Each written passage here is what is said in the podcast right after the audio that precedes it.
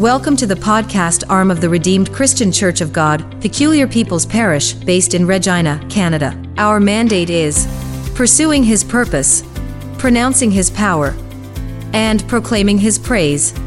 You can subscribe to our podcast channel today so you never miss an episode of our podcasts. Be blessed by this teaching. And welcome to everybody who is joining us online. To everyone who's here in person, you are most welcome. Today, we're going to talk about understanding the spirit, soul, and body. Understanding the spirit, soul, and body. So, I'm going to do a quick introduction and then we will begin our conversation. Our Bible text for today is 1 Thessalonians 5, verse 23. It's just one verse, so hopefully we all memorize this. 1 Thessalonians 5, verse 23. It says, Now may the God of peace himself sanctify you completely, and may your whole spirit, soul, and body be preserved blameless at the coming of our Lord Jesus Christ. Amen. Now, the key, the, the reason why we're reading this text is the prayer here was for our word, spirit, soul, and what? Body. So, from this scripture, we see that man is tripartite, just like God is. We've heard about the concept of the Trinity, right? So, there is God the Father, God the Son, and God the Holy Spirit. Amen. And then for man, we have what? The spirit, the soul, and the body. And I'm sure everybody knows what the spirit is. So, the spirit is the part of a man that connects to God. So, when you give your life to Christ, what happens? It is your spirit reconnecting what? Back to, to God. So, that is our spirit. What is the soul? I'll need to have, oh, perfect. Who can define what the soul is? What is the soul? Just quick definition.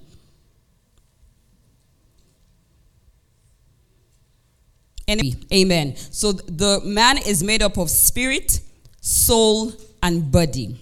Now, when we give our lives to Christ, like I mentioned earlier, is that our spirit man, who, which is which was dead, is reconnected back toward God. Now, when when man fell in the Garden of Eden, the Bible says that if they eat of the tree of um, the tree, that the man will do what? Die. Did the man die? Did Adam die? When he ate of the tree? He didn't die. Sorry? He didn't die. So was the Bible lying? He did he died spiritually how? I need somebody with the mic. Everybody's answering.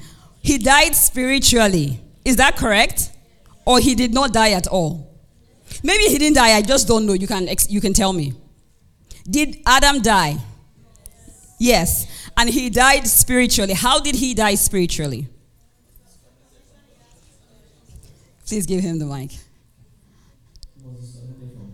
So, what part of the tripartite nature of man was disconnected? The spirit. Amen. So, the spirit was disconnected from God. So, the definition of death, according to the Bible, is what? Separation from God right?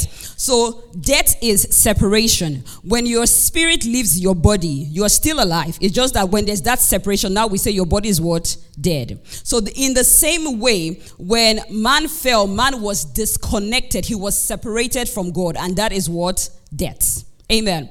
So, and an unbeliever spiritually, what's the difference? A regenerated spirit. So a believer is reconnected back to God. We have a regenerated spirit, but an unbeliever is still what? Disconnected from God. Now, what about the soul? What happens to a believer when you what happens to your soul when you give your life to Christ? Your soul is give precious the mic. Your soul is renewed yes. at the point of salvation Okay.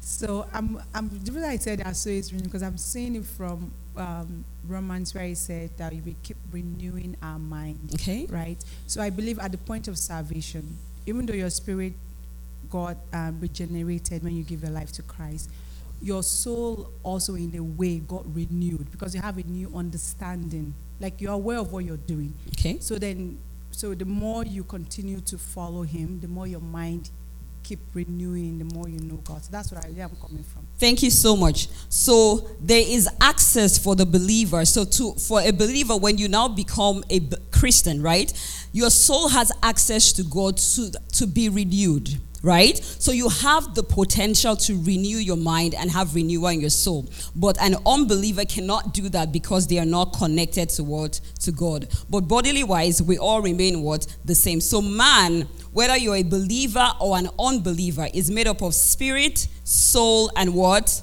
Body.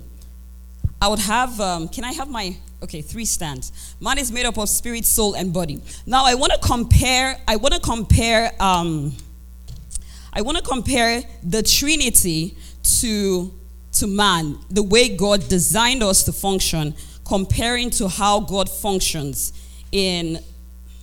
One second.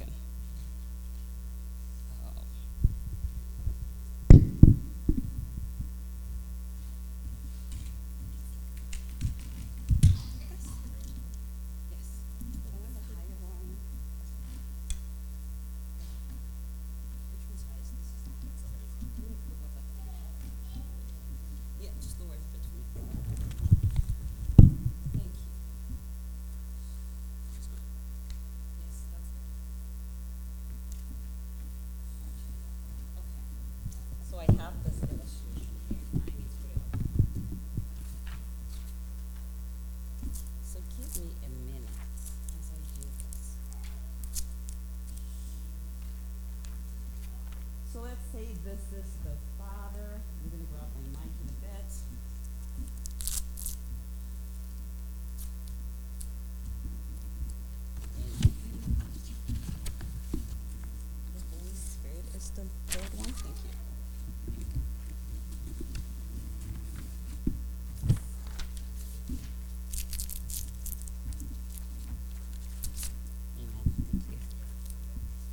Turn our Bibles to Isaiah 44, verse 6.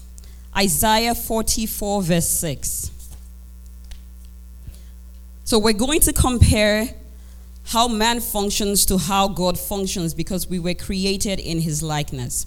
Isaiah 44, verse 6 says, Thus says the Lord, the King of Israel and his Redeemer, the Lord of hosts, I am first and last Besides me, there is no God. So, in the very first, at the very first beginning, it was the dispensation of who? Of God. Where God will come and he will talk to Abraham where God will come and he will talk directly to what? Noah. So at the very first instant, we see a dispensation of God. And when God comes, he says, I am. He's not in submission to anybody. He says, I'm God all by myself. There is nobody what like me. Now, after the dispensation of the Father, we see the dispensation of who? Jesus, the Son. Now let's read John 5 19. John 5, verse 19.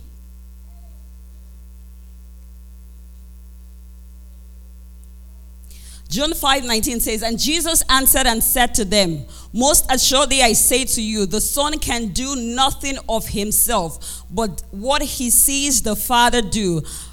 For whatever he does, the Son also does in like manner. So now we have the dispensation of now we have the dispensation of the Son. And the Son, just use this as my, yeah. So the Son is in submission to the Father. The Son comes and Jesus does not do things by himself. Jesus comes and he is submitted to the Father. Hallelujah. Now, when Jesus, the dispensation of Jesus was over and Jesus was going to leave, Jesus says, I will send you a comforter. Let's read John 16, 13 to 14. John 16. We're going to read verse 13 to 14.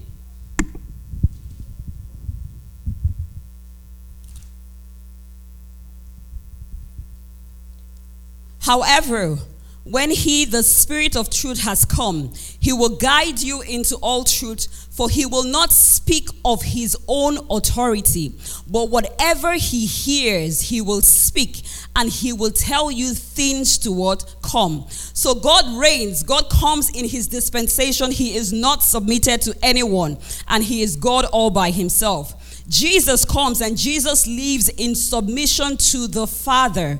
And then when he sends the Holy Spirit, even the Holy Spirit does not do anything by himself. The Holy Spirit only does that which he what he's told to do. So he speaks to us not of his own authority, but that which he hears for us to speak. Now, when we see how the Trinity functions, it's a reflection of how man should function. Adia, have you come help me again, please? It's a reflection of how man should function. So let's have this picture in our mind. So this is our spirit. And according to design, the spirit should rule. The spirit should have the biggest impact in our lives. Yes. The spirit should have the biggest impact in our lives. And our spirit, our, our souls should be submitted to our spirit. And the least of all should be the body. So the body should now be in submission. Oh, this is perfect. Thank you. Yeah. Thank you so much.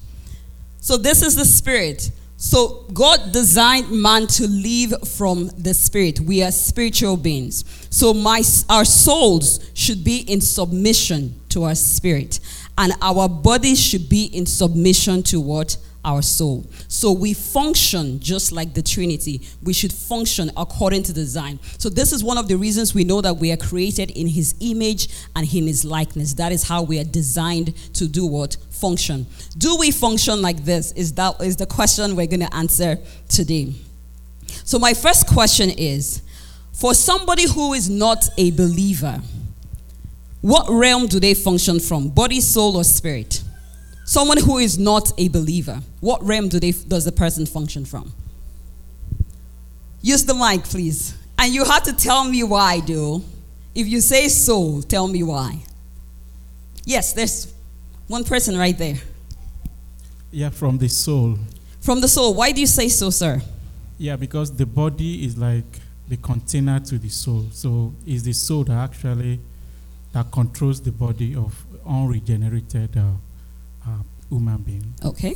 Thank you. Do we all agree with that? Or does anybody have a different suggestion?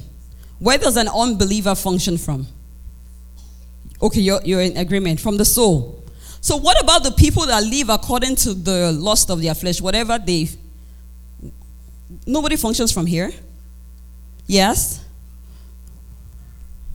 I don't believe anybody functions from the body.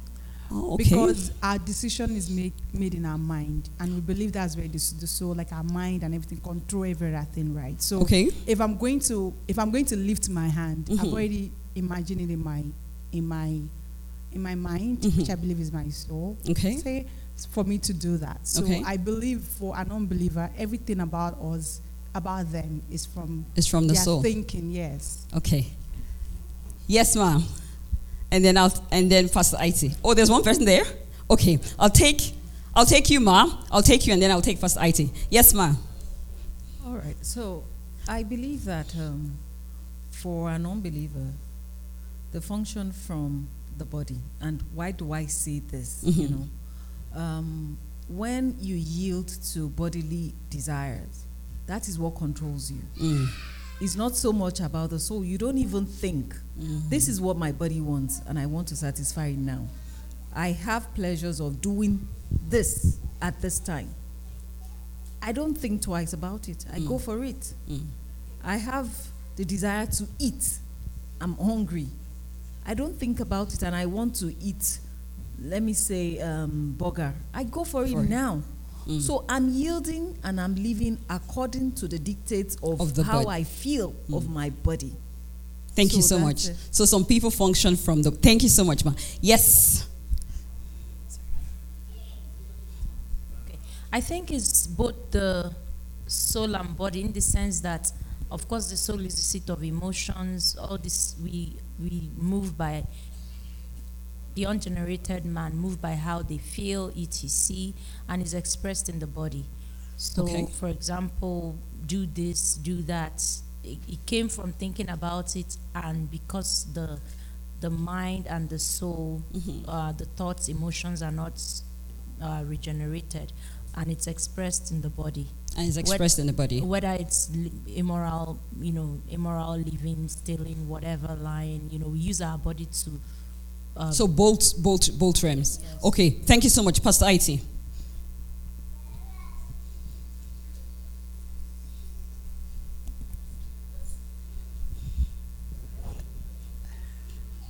Okay, so um, I was just I was just thinking about the question, um, and and maybe I was just trying to understand the question. If the question is where do we function out of, in the sense of where where are where are our decisions made, mm-hmm. or more so, what is having the most influence over us while we are when we are unbelievers versus when we are believers. The second one, what's having the most influence So if us? it is that, then mm-hmm. I would say when we are unbelievers, we are subject to the flesh, which is which partners with our body, and Okay. that's what's having the most influence over us. Because I see the soul as it's, and why we talk about renewing the mind is Mm-hmm. because that soul needs to now get subjected to the spirit and the decision, the influence of the spirit as we've changed. Mm-hmm. Um, but prior to that, we, you know, I think it's in Ephesians that says that we we did not have control. We didn't. We lived um, without. Um, I can't remember the words that he used now, but we didn't have control over how we, we lived as if we were dead, you know, according to the dictates of this world and so on. So I see that as the influence of the body had the preeminence before we were um, born again. And then when we're born again, then we are now living by the Spirit, By the Spirit. And, and renewing our minds to always be obedient to the to the influence of the Spirit. Okay. Thank you so much. Thank you for all of those. And it's true. Mostly as unbelievers, we most unbelievers will function from the realm of their body, but there are some people who've disciplined themselves and they would function from the realm of the soul. Now, life is spiritual. Do unbelievers function from their spirit? Do unbelievers function from their spirit? Before we go to believers. Yes, ma'am. Any spirit, do they function from the influence, the, the, from the spirit? Yes or no? I'll say yes. Okay. But I will want to, you know, address it and say, okay, what spirit are we now talking about? Okay. Uh, the human that's spirit. it. The human spirit. The human spirit. Do they function from their spirit? Okay. Yes. Amen. I'll take I'll take Pastor Emeka and then I'll continue. Sorry? Yes. No? Okay. No? So yes, they can function from their spirit. Amen. Now, the fact that when when somebody is not a believer, right, your spirit is not reconnected to God. However, that does not mean that your spirit cannot be influenced by another spirit. Now, God is the only spirit that takes permission before he comes in. The devil doesn't. The demons do not. Now, there are so many unbelievers. Remember, Pastor was saying life is spiritual from last Wednesday. If you look at our world today, there are so many unbelievers who are functioning from their spirits, but they do not know it. And how do I know? When, when somebody is, say, if you function from your body, you can give into the natural desires of your body. But when you're giving into desires that are not natural, where do you think it comes from?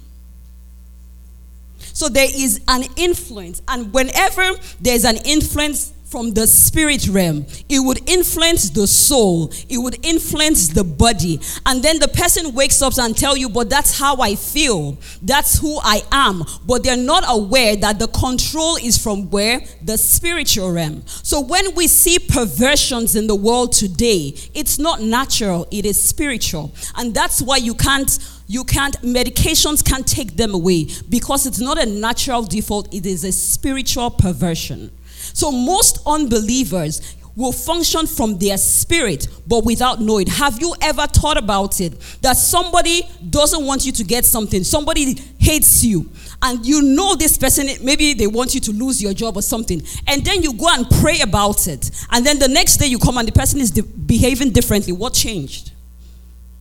So, which means that person was acting under the influence of what? Of a spirit. Because your prayer did something that change their attitude what towards you. Life is what? Spiritual. So when people begin to act in a certain way, the question we begin to ask is is it just natural? Because life is what? Life is spiritual. When we're having people who who are having desires towards animals instead of human beings, do you think that's natural? That's not from your body. That's not how your body was designed. That's not from your soul. That is from somewhere else. So life is what? Spiritual. And we have the capacity to function from any of this realm, or the, the, capacity to function predominantly from any of these ones. But God wants us to function from what? Our spirit realm. Now, as believers, when we're reconnected back to God, the desire is that we would, now our spirit man is perfect, our spirit man is connected to God, our spirit man is you know, this is where the Holy Spirit comes to influence us. God wants us to develop our spirit to the point where the spirit begins to influence our soul. This is where the renewal of our mind. So the soul is made up of what? Our mind, our will, our what? Emotions. Now, your will, your emotions are still subject to your mind because that's where the thought process takes place. You will you will feel according to what you're thinking, right? You will make decisions according to your thoughts. So even in the soul, the mind will now be the most influential piece of what the soul. So the Bible teaches us that once we become Christians, we're believers, our spirit is now connected to God. Now, but this guy here for the past maybe 20 something years has been living under this one, has been living according to natural laws, has been living according to the dictates of flesh. So that's all the soul knows. So now we now want the soul to be renewed, to begin to align to the word spirit. And that's what God wants from us. Amen.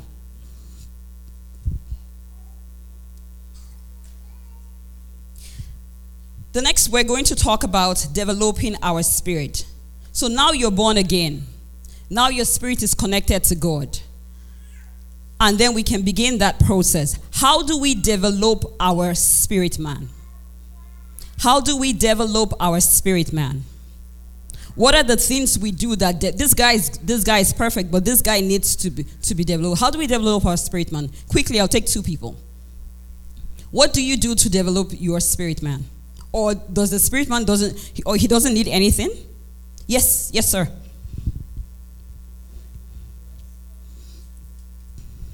I believe that uh, it's more like exercise, okay. right? So you need to always be in the spirit to be able to kind of like rekindle that energy. So you need to uh, you need to pray more. You need to okay. fast more. Okay. That way you'll be able to renew the spirit. Thank you. So we need to pray, we need to fast. What else do we do? Thank you so much, sir. What else do we do to develop our spirit? Like he said, it's exercise. What else do we do to develop our spirit? Sorry?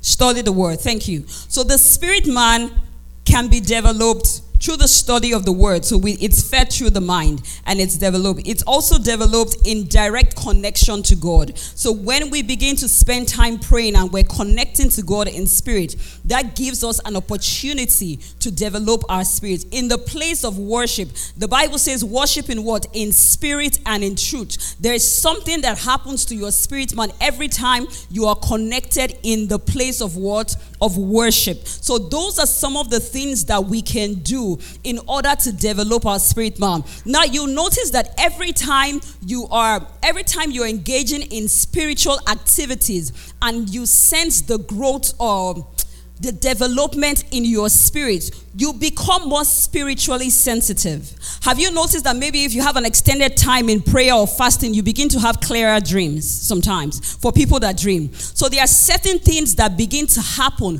when you become more spiritually what alert.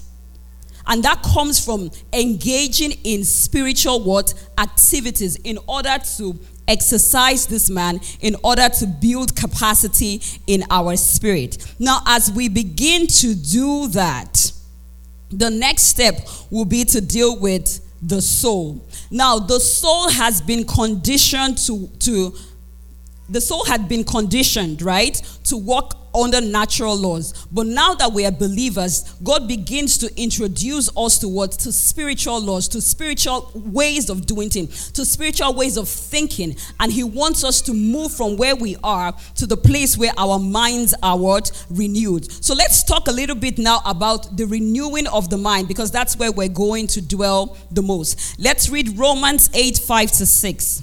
Romans chapter 8 We'll read from verse 5 to verse 6. For those who live according to the flesh set their minds on things of the flesh, but those who live according to the Spirit, the things of the word Spirit.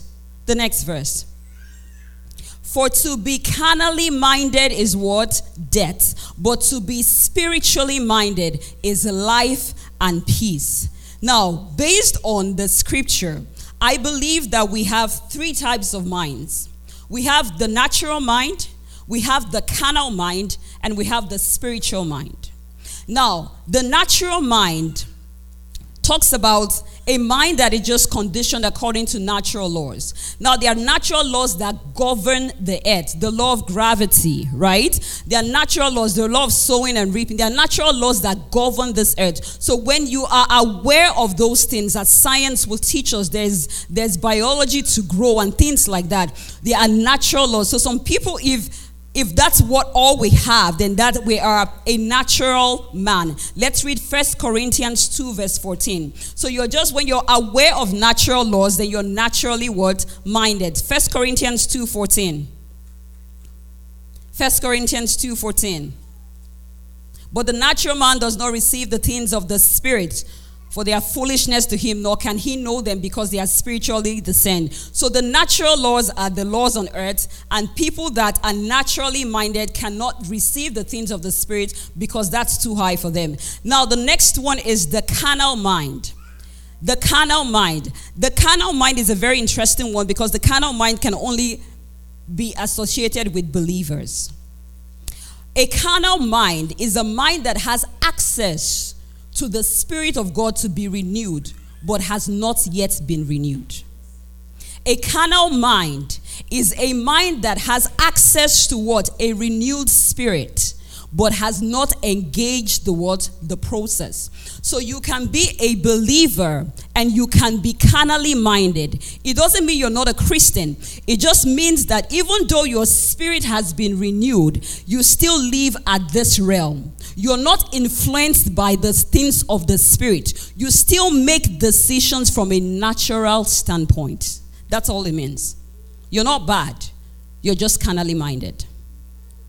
Amen and then, of course, a spiritual mind is one that has been trained.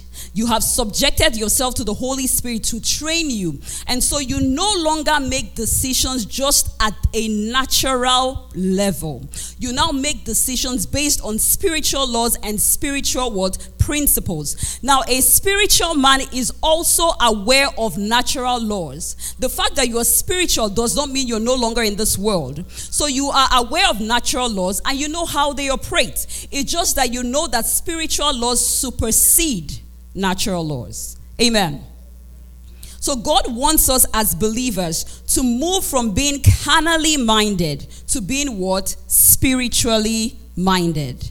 Why is it important to make the switch? What is the danger of remaining carnally minded? Why do we need to make that switch? Why do we need to press in to be spiritually minded? What's the danger of being carnally minded? No danger. Nobody? What is the side effect of being carnally minded? Take the mic, please.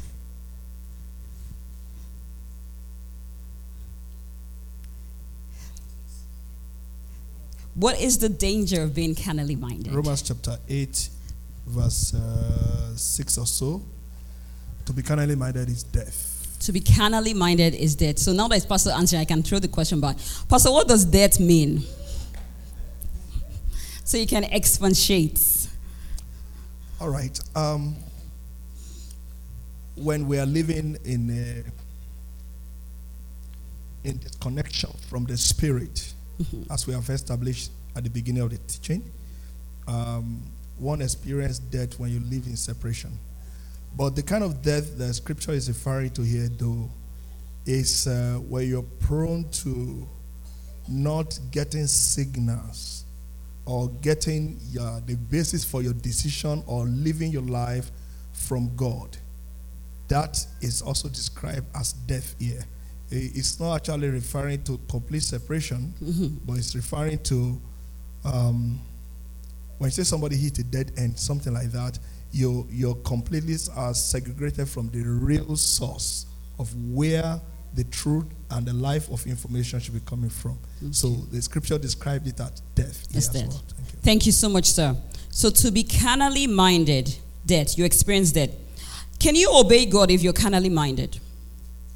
Can you obey God if you're carnally minded? If you were Abraham and Abraham is carnally minded, and God says, Leave your house and go to a land I will show you, would he have obeyed if he was carnally minded?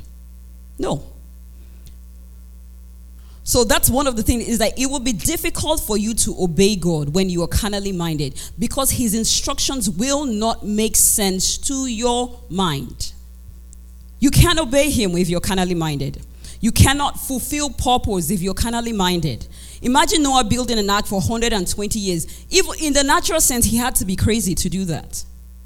So when we're carnally minded, it, it, it hinders us from obedience. Number two, when you're carnally minded, when your mind is not renewed, it deters the interpretation of the voice of God. So you can pray and press in spiritually because you're connected to God. You can see dreams and visions, but your interpretation is filtered through your mind, and the chances that you, you will be wrong are very what high.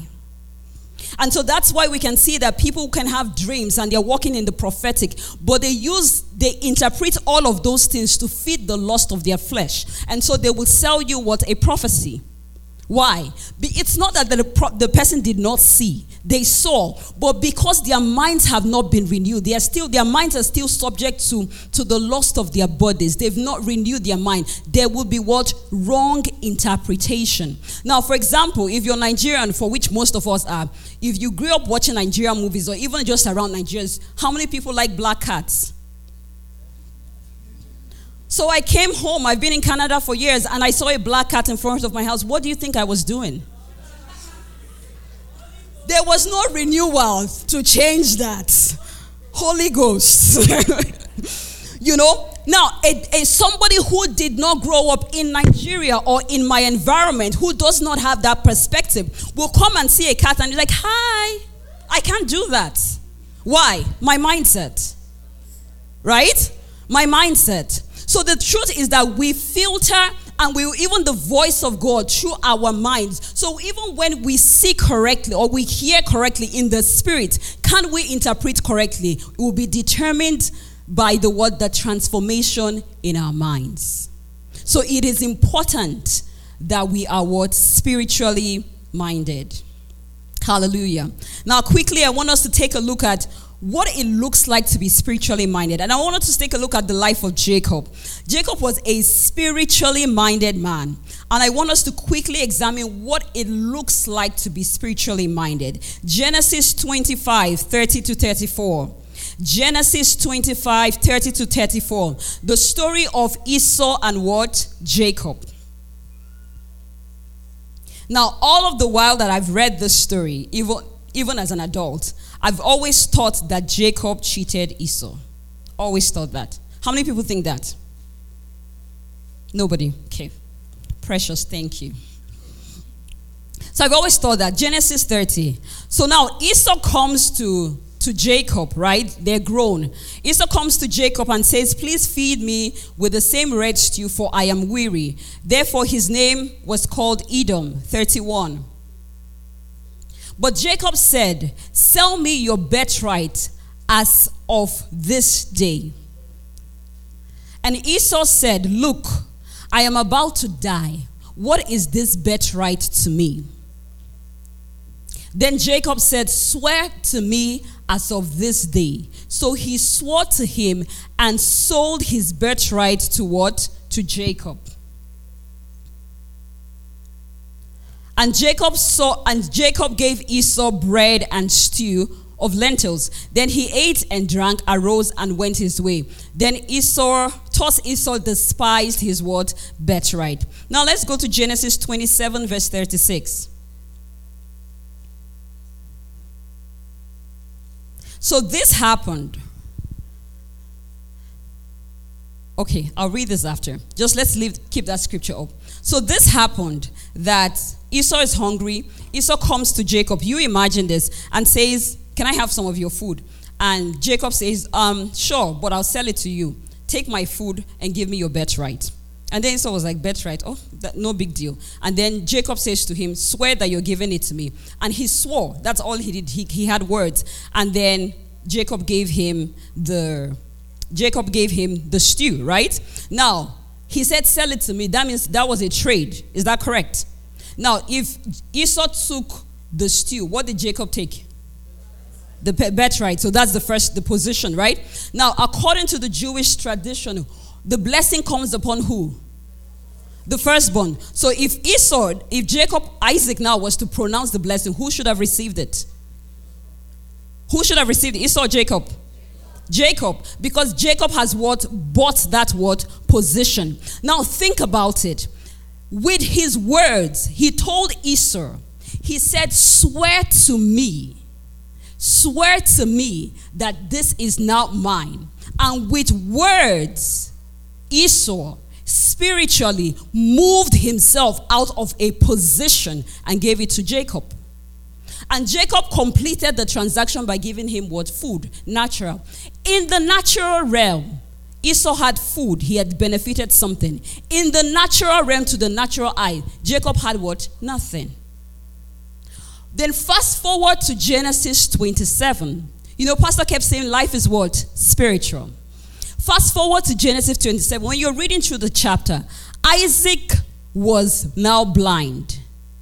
And then it so happened that the day he was to pronounce the blessing, that's the day Rebecca overheard the, the, the conversation. Do you think all those things were natural? So, as long as that transaction has happened, every force has been put in place to make sure that the blessing comes on the firstborn, and that's Jacob. So, it didn't matter how hard Esau tried he will never have received it because he's taken himself out of that position what? Spiritually. So life indeed is what? Spiritual. Now in this I'll come to you, precious. Now, in this transaction alone, we see what? Spiritual what? Principles at work. Number one principle is the principle of words. That with your words, the pronouncement of your mouth, it's not just natural that you can say something that shifts you spiritually.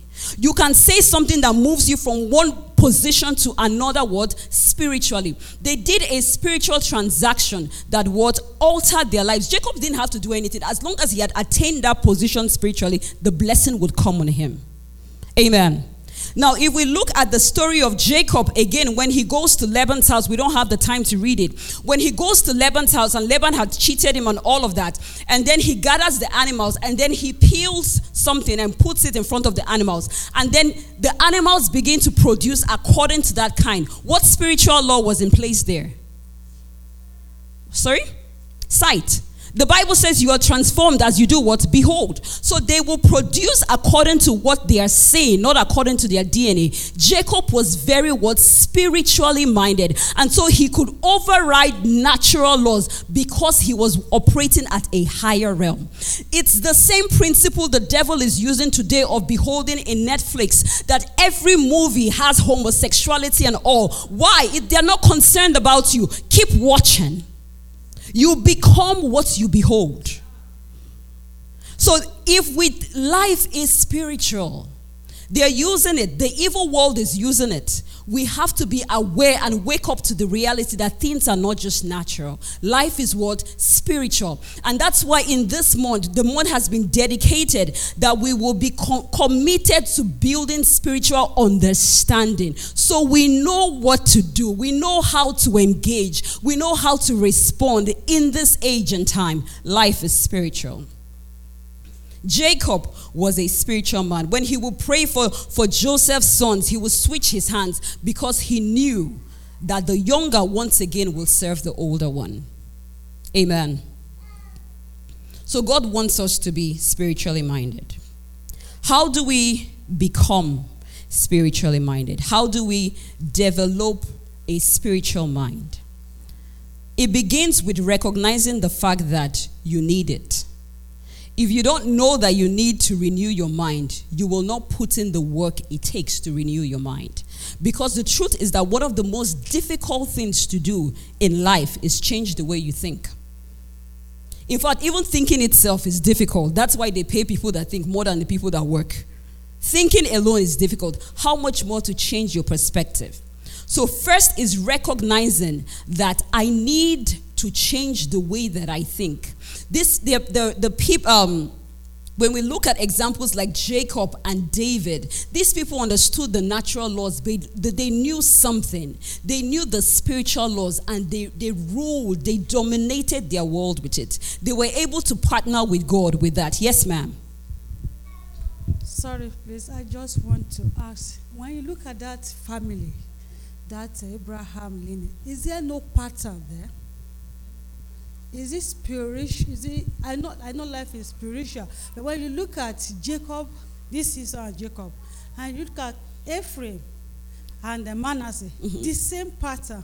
So I, I'm just just, just as soon as you mention it, I was just like, is that no pattern? Can a Christian be under that? Maybe your family have a, a peculiar pattern. Can we be under that negative or curse okay. as a Christian? Okay. Thank you. Who wants to answer? Can a Christian be under a negative pattern? Maybe it flows in your family. Yes. Yes, sir. I want to believe so because if you look at the pattern of Sarah, Rebecca, and Raquel, they all waited when it comes to having children. Mm. Sarah waited, Rebecca waited, and Raquel experienced the same thing. And that's the same lineage. So I believe that the same pattern can be repeated in this family if it is not broken. Why did it not happen to Joseph's wife? Mm. Because it was broken at a particular time. Thank you. So, yes, it is true. It is true that as believers, we can live under certain patterns. And that's why it's important to be aware. That's why it's important to pay attention because then when you pay attention and you see a pattern, then you know it's not just natural, right? And it comes back to life being spiritual is that something has been programmed that regardless of what you do in the physical, it will be of no use, right? Like for Esau, there was nothing he could do to receive that because of a transaction that has been taken that has taken place what spiritually. So even with patterns, is that something has triggered that pattern. So, so until it is broken, it will continue in that family. But the truth is that because Jesus has been crucified, because he shed his blood and he's bought us freedom, we can engage the blood and break the pattern because we have a higher covenant. Amen. Precious. Thank you. Um, so you said we filter the word of God through our mind, and I, I feel like that was very profound.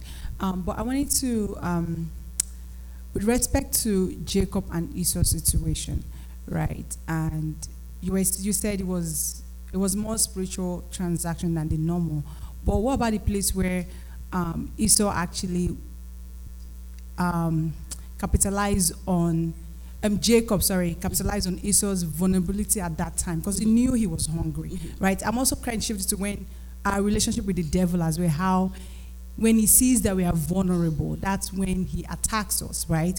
So for somebody like me that have been in Sunday school, you know, from from child, I'll, I'll, I'll be like, yeah, thinking from our natural mind that Jacob actually cheated Esau mm-hmm. from a place of he saw this guy was weak. He mm-hmm. needed this thing. Mm-hmm. And so it was like, okay, you can give me that thing, no, but this is what is going to be my own request, right? So it still boils down to how we the devil deals with us as Christians mm-hmm. when you see us in that vulnerable state. Let's say in a place where you really need something from God and you're like, you've prayed and prayed and prayed and prayed, and like God is not coming through. And it's like, ah, he will not answer you now. Maybe you did X, Y, Z.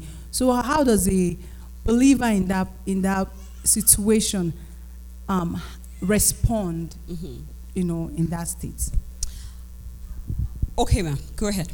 You wanna you wanna answer her question?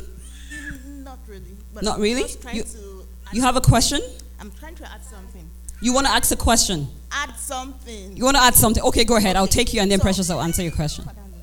In as much as I believe Jacob is spiritual, I think he was actually um, how like if um, how will I say it? It's kind of dubious, and he cheated his brother. He didn't become spiritual until he had that battle with the Holy Spirit. I think that's to my own understanding. Okay. He had that battle. That was where he became spiritual. But from his time with Laban, he was being dubious. And because even when he was, it, it, it, what will I say now? Even when the sheep was changing the specs and the lights, it was being, mm-hmm. it was this kind of playing a smart game. You can't, you can't put, you can't put a white stick in front of a black animal and the animal will if, produce if, black if you're playing a game. Say, what I'm still saying mm-hmm. is he's played a smart one. He has always been the smart one. That's my own belief. He has always been the smart one. Okay. He become spiritual until that battle. And that was when his name changed. Thank you. Thank you for that thought. Now, when you're playing games, who wants to? Okay. I'll take I'll take uh, Dr. Funsho. Let me take you quickly. One minute. I'll let you respond to that. Precious, I'll come back to your question. I think I just um, want to add to what my sister said is even though you will see that Jacob was a master of spiritual principles, he understood the spiritual principles to the last letter, and I'm not sure how we acquired that. Maybe through observance or working with Isaac and also with Rebecca. Now, the, the route through which he manipulated that spiritual principle was wrong. Mm-hmm it then programmed an iniquity into the family line. And that was what the devil held on to, mm. to start to um, introduce a sort of pattern that Mommy Pastor was referring to into mm. that same line. Mm-hmm. Because if you read the scripture, I think in Exodus chapter 33, 34, mm-hmm. God says that the iniquity will be visited down several generations. Mm-hmm. And until that piece is identified, that unauthorized way of using a spiritual authority, okay. you have to be careful to investigate to then correct and alter. Otherwise, it would still be visited. But God's mercy system was what just ensured that if that blessing was on Ephraim, mm-hmm. it will still receive it, if you get my point. So you have to really investigate to know where those root causes, and I think that ties into the unauthorized route to which you manipulate spiritual principles. Okay, amen. Now I want to say something. One second.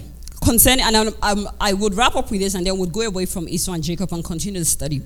God had spoken a word before they were born and saying, Jacob would lead his brother.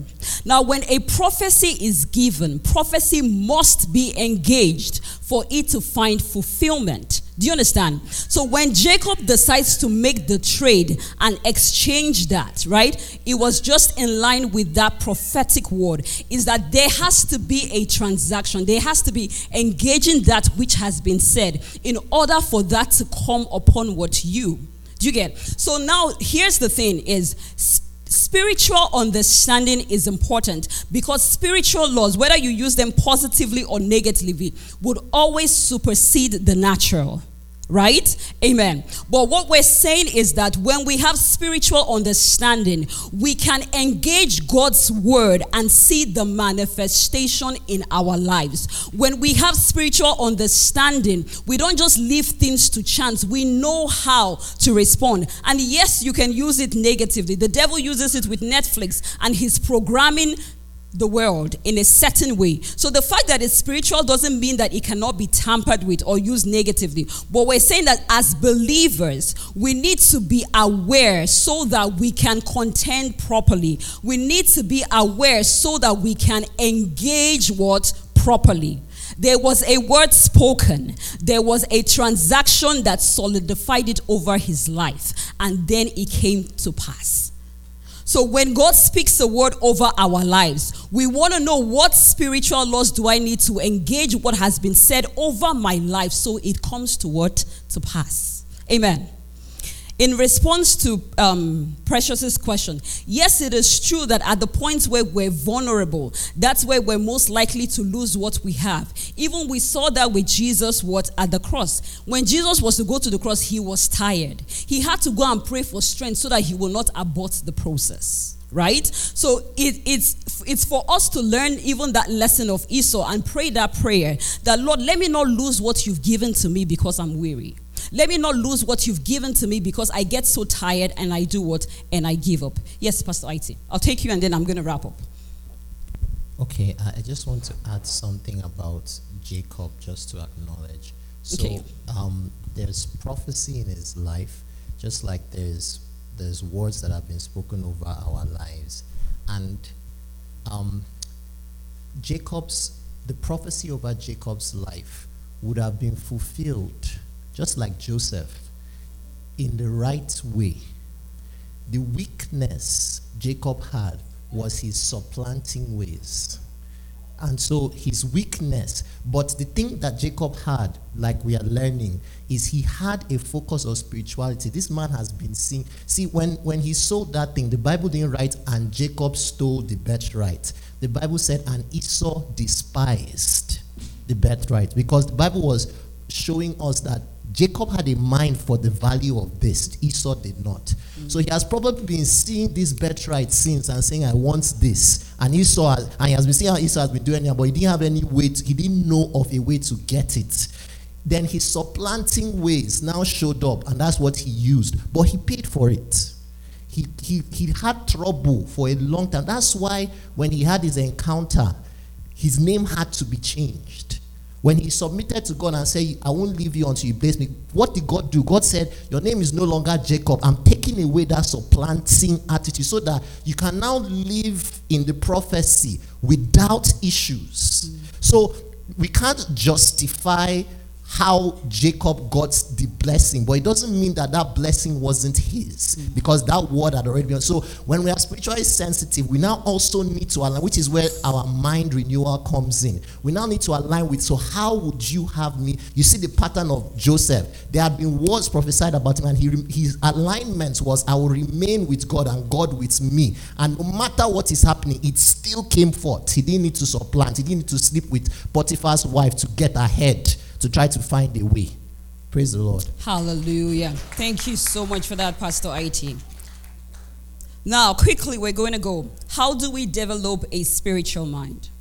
How do we move from living naturally to living supernaturally?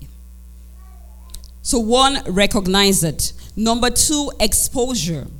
If you're only surrounded by people that think naturally, it would be hard to function as a spiritual person in that environment because they'll mock you, they'll look down on you, and you feel stupid. So it is important that when you want to begin this journey, surround yourself with people who are going in that direction. That's one of the reasons we come to church, is so that we are exposed to the truths of God's word. We're exposed to the laws of God, we're exposed to the principles. And as we continue to do that we continue to renew our minds. Number three, powerful one meditation. Meditation. Meditation is key to spiritual transformation, and I believe it's one of the most important one. The Bible says, "Let this book of the law not depart out of your mouth, but meditate therein what day and night." Meditate there inward day and night. I know that one of the things that God has been dealing with me even in this season is that I don't want you spending so much time watching one message to another message to another message. It's not that it's wrong to listen to messages, but you spend so much time doing that that you don't spend time to sit down and process what you've learned. Meditation So when I'm done from, from one study, I'm pulling back to say, what have I learned? How, how do I change the way I think? Is this challenging my thoughts in any way? Do I need to make an adjustment? Now, if you think about it, somebody who, somebody who, let's say, somebody who gets angry very easily and is very triggered, right? And the person begins to say, okay, I want to stop busting out in, in anger. I want to stop busting out in anger. And they keep trying, but they are not succeeding. Now, the person starts meditating and they are praying about this. And then the Holy Spirit starts prompting this person, for example, and says that you believe in your mind and you always say, I'm a no nonsense person. If you talk to me, I'll give it back to you the way it comes. If that's what you believe about yourself, that's how you respond. It doesn't matter how hard you try. If that's the perception you have of yourself, if that's the way you see yourself, you continue to respond like that. So that I want to stop responding in that way. I will first begin by recognizing what is the belief system in my mind that makes me act the way that I do. Why am I acting this way? What do I believe about myself? So now I begin to tell myself, no, I'm not this this no nonsense person. No, I am a child of God. The love of God is on the inside of me. I am patient and I am kind. I have the capacity to respond in love even when people treat me wrongly. When I begin to change first the way that I believe on the inside of me, which is the renewal of my mind, then I can act differently. But if I don't change that programming, I might try a couple times, but I'll still go back to my default what setting. And that's what meditation does. That med- in the place of meditation, we sit down and dig deep to f- understand what is going on what is it about my mind? What is it about my thoughts so that I can reprogram myself and then act the way that God wants me to do what act. So it's not just about taking actions, but it is first changing the belief system that leads to that word action. And of course, number four is practice it. So practice it. If for example, as we continue with anger issues, so if it's anger, you have to practice it. You have to imagine yourself responding correctly and then practice it in different situations. It will take time. It will take time to renew our mind. That's why it's not a one day process. But the truth is that we must engage the process in order to see our minds transformed. Number five is prayer. Prayer is powerful because one of the things you see when you spend time praying is that it exposes who you are on the inside. The Holy Spirit will point to things that you need to change. So, prayer is powerful. And then we must set boundaries. You cannot feed on junk and think right. You cannot feed your mind with the wrong stuff and act right. So, when we when we decide that we want to renew our mind, then we have to start saying no to some certain information, some certain movies, some certain associations so that we can engage the process of renewing our mind. Quickly, what are the things that hinder us from renewing our minds? What hinders us from engaging in this process of the renewal of our mind? I'll take two people.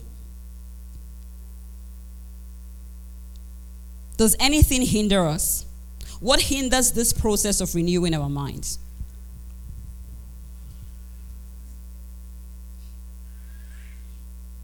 Okay, I'm going to call names. Brother Joseph, what hinders you the most from renewing your mind, or what do you think would hinder people from renewing their minds? I think most of the time, uh, without being spiritual, is distraction. Distractions. Thank you. Thank you so much. Distractions. Um, laziness. Yes, ma'am being busy that is so true. Especially now we are engaged in so many things that it is hard to make the sacrifice to renew our mind. And you know the biggest the, the the thing about being busy is that you can be busy doing good things. You can be busy doing good things. And that will still be a distraction from you renewing your mind so it's important that we pay attention to the activities that we are involved in to say, should I be doing this or should I not do it? Should I not do this? Not every good thing is, is for me to do. I shouldn't engage in every good thing. I need to be I need to be aware of the things that I should do in this season. There are certain things I'll do, but maybe not in this what in this season of my life. So it's important to prune our activities so that we can focus and pay attention to doing the major work, which is the transformation of our minds. There's pride, there's patience. Sometimes we start the process because it's an internal work, we don't see outward results and then we give up on the process. But it's good that we stay true and then focus. He already talked about his distractions. Distractions. I'm going to wrap up by saying this, but I'm going to take questions in five minutes. I'll wrap up by saying this is tying there to being busy is that in this season, God has called us to a season of marvelous light. Light invades our minds. Light invades us with truth, with understanding, so that we can function at a higher realm. Now, for us to access that dimension of life, we will need to learn to withdraw and spend time in the presence of God we will need to learn to withdraw and spend time with God. Now, the things that we might be withdrawing from might not be wrong activities, but I will need to cut down on our schedule so that we can access the light that God wants for us in this season. There is a desire for us to be more spiritually minded so that we can be more aligned, so that we can obey, so that we can fulfill our purpose. If we think about it, if God comes to give you certain instructions, can you truly obey him or would we withdraw because what it's it's beyond us because we've not gotten to that place yet. So it is important in this season that we focus more on changing not what we do but how we think that in this season we focus more on changing not what we do but how we think.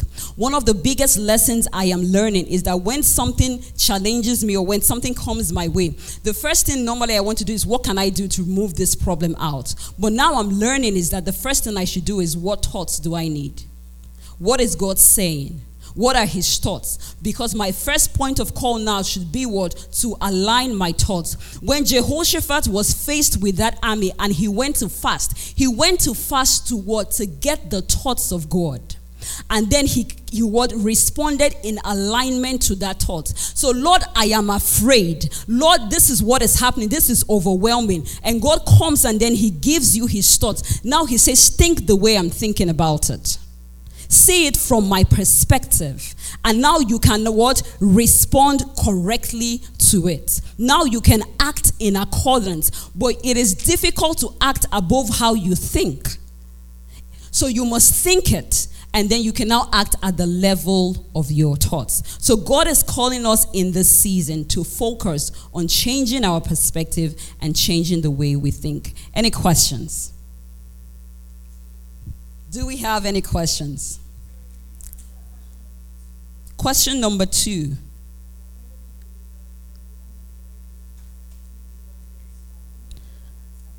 So it can be from any of the realm, but if it's from when they function from the spiritual, it's because they are being influenced by an external spirit, not the spirit of uh, an external spirit. Yes, sir.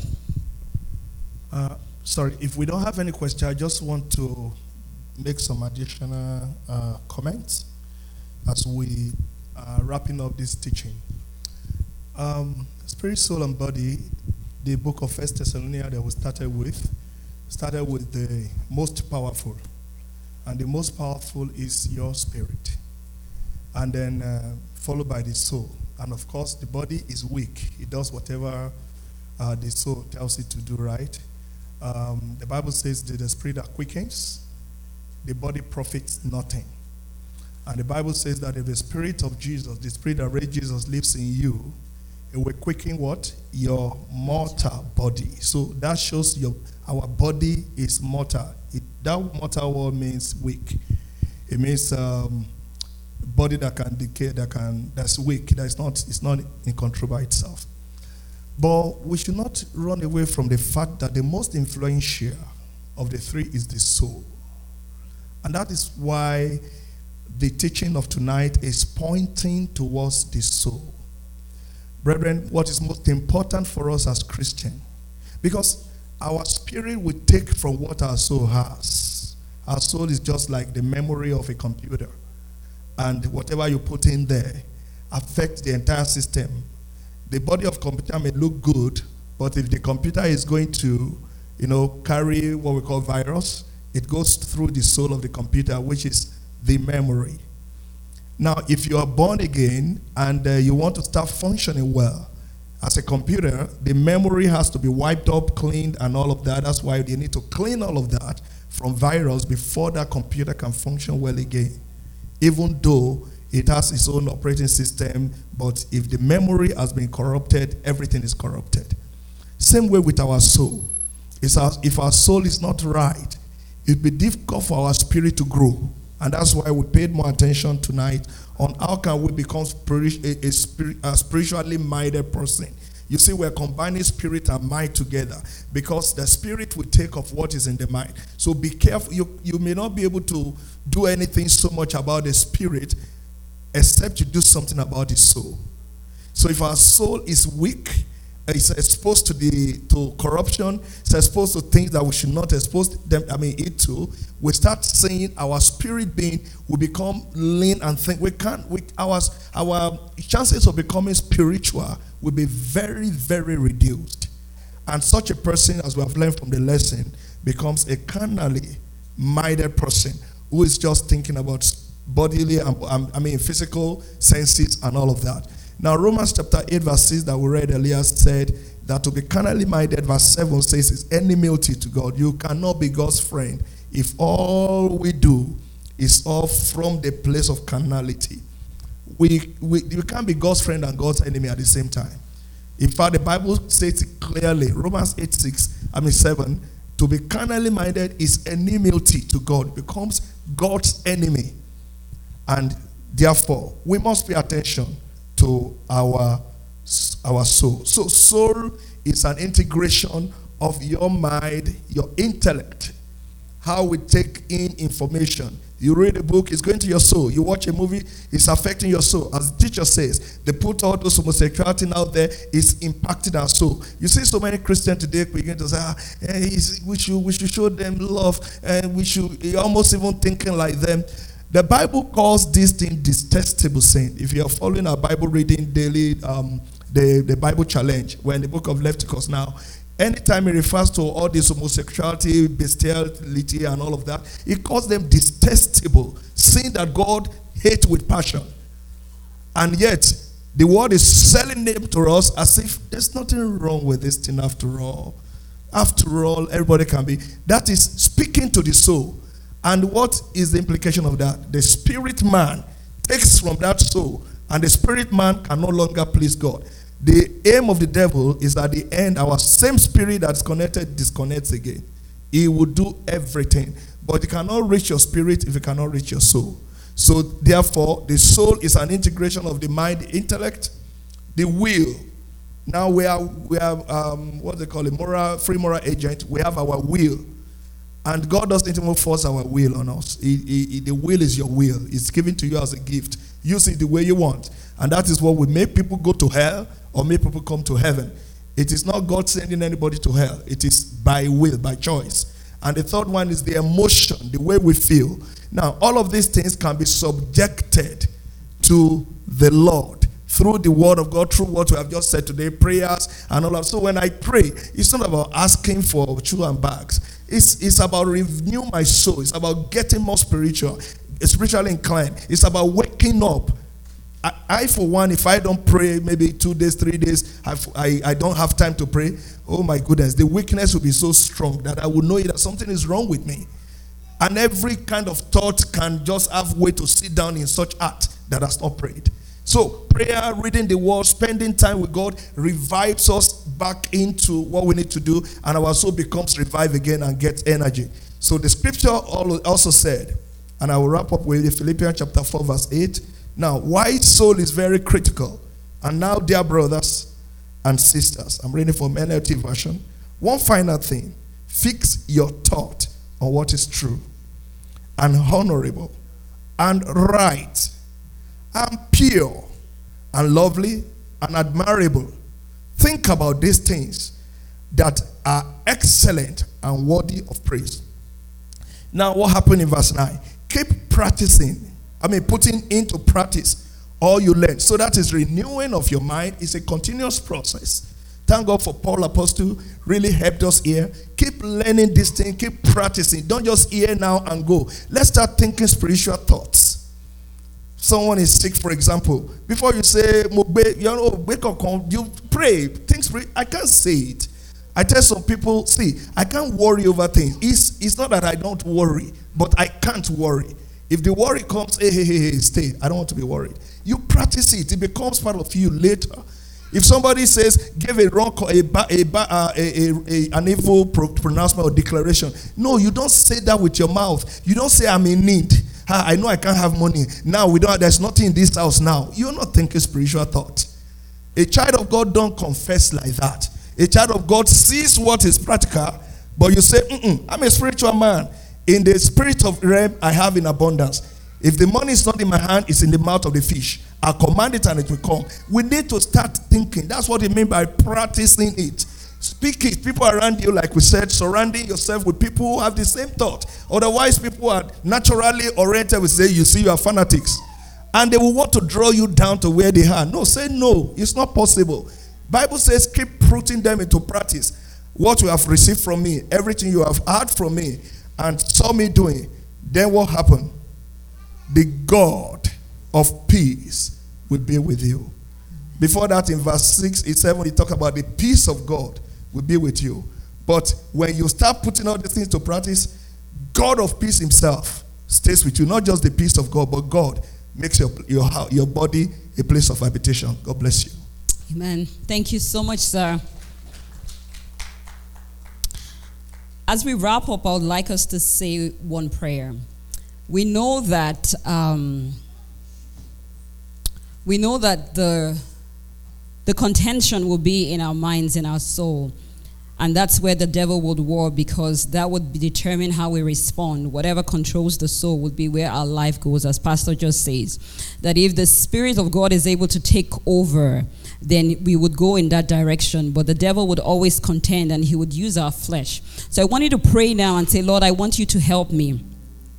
I want you to help me in this year that I would be yielded and I would walk according to your truths. I want you to help me. I want you to help me, Father, to walk according to your truth. The Bible says God has given us power to pull down vain imaginations. Um, he's given us power to pull down thoughts that exalt themselves against the knowledge. There's a reason why the battle is in your mind because that's the control sit, that's the control room. Whoever gains control over your mind will control your life. That's the place of decisions. Lord, I want to make decisions consistent with your word in this year. Father, we pray that you would help us to put into practice all that we have learned.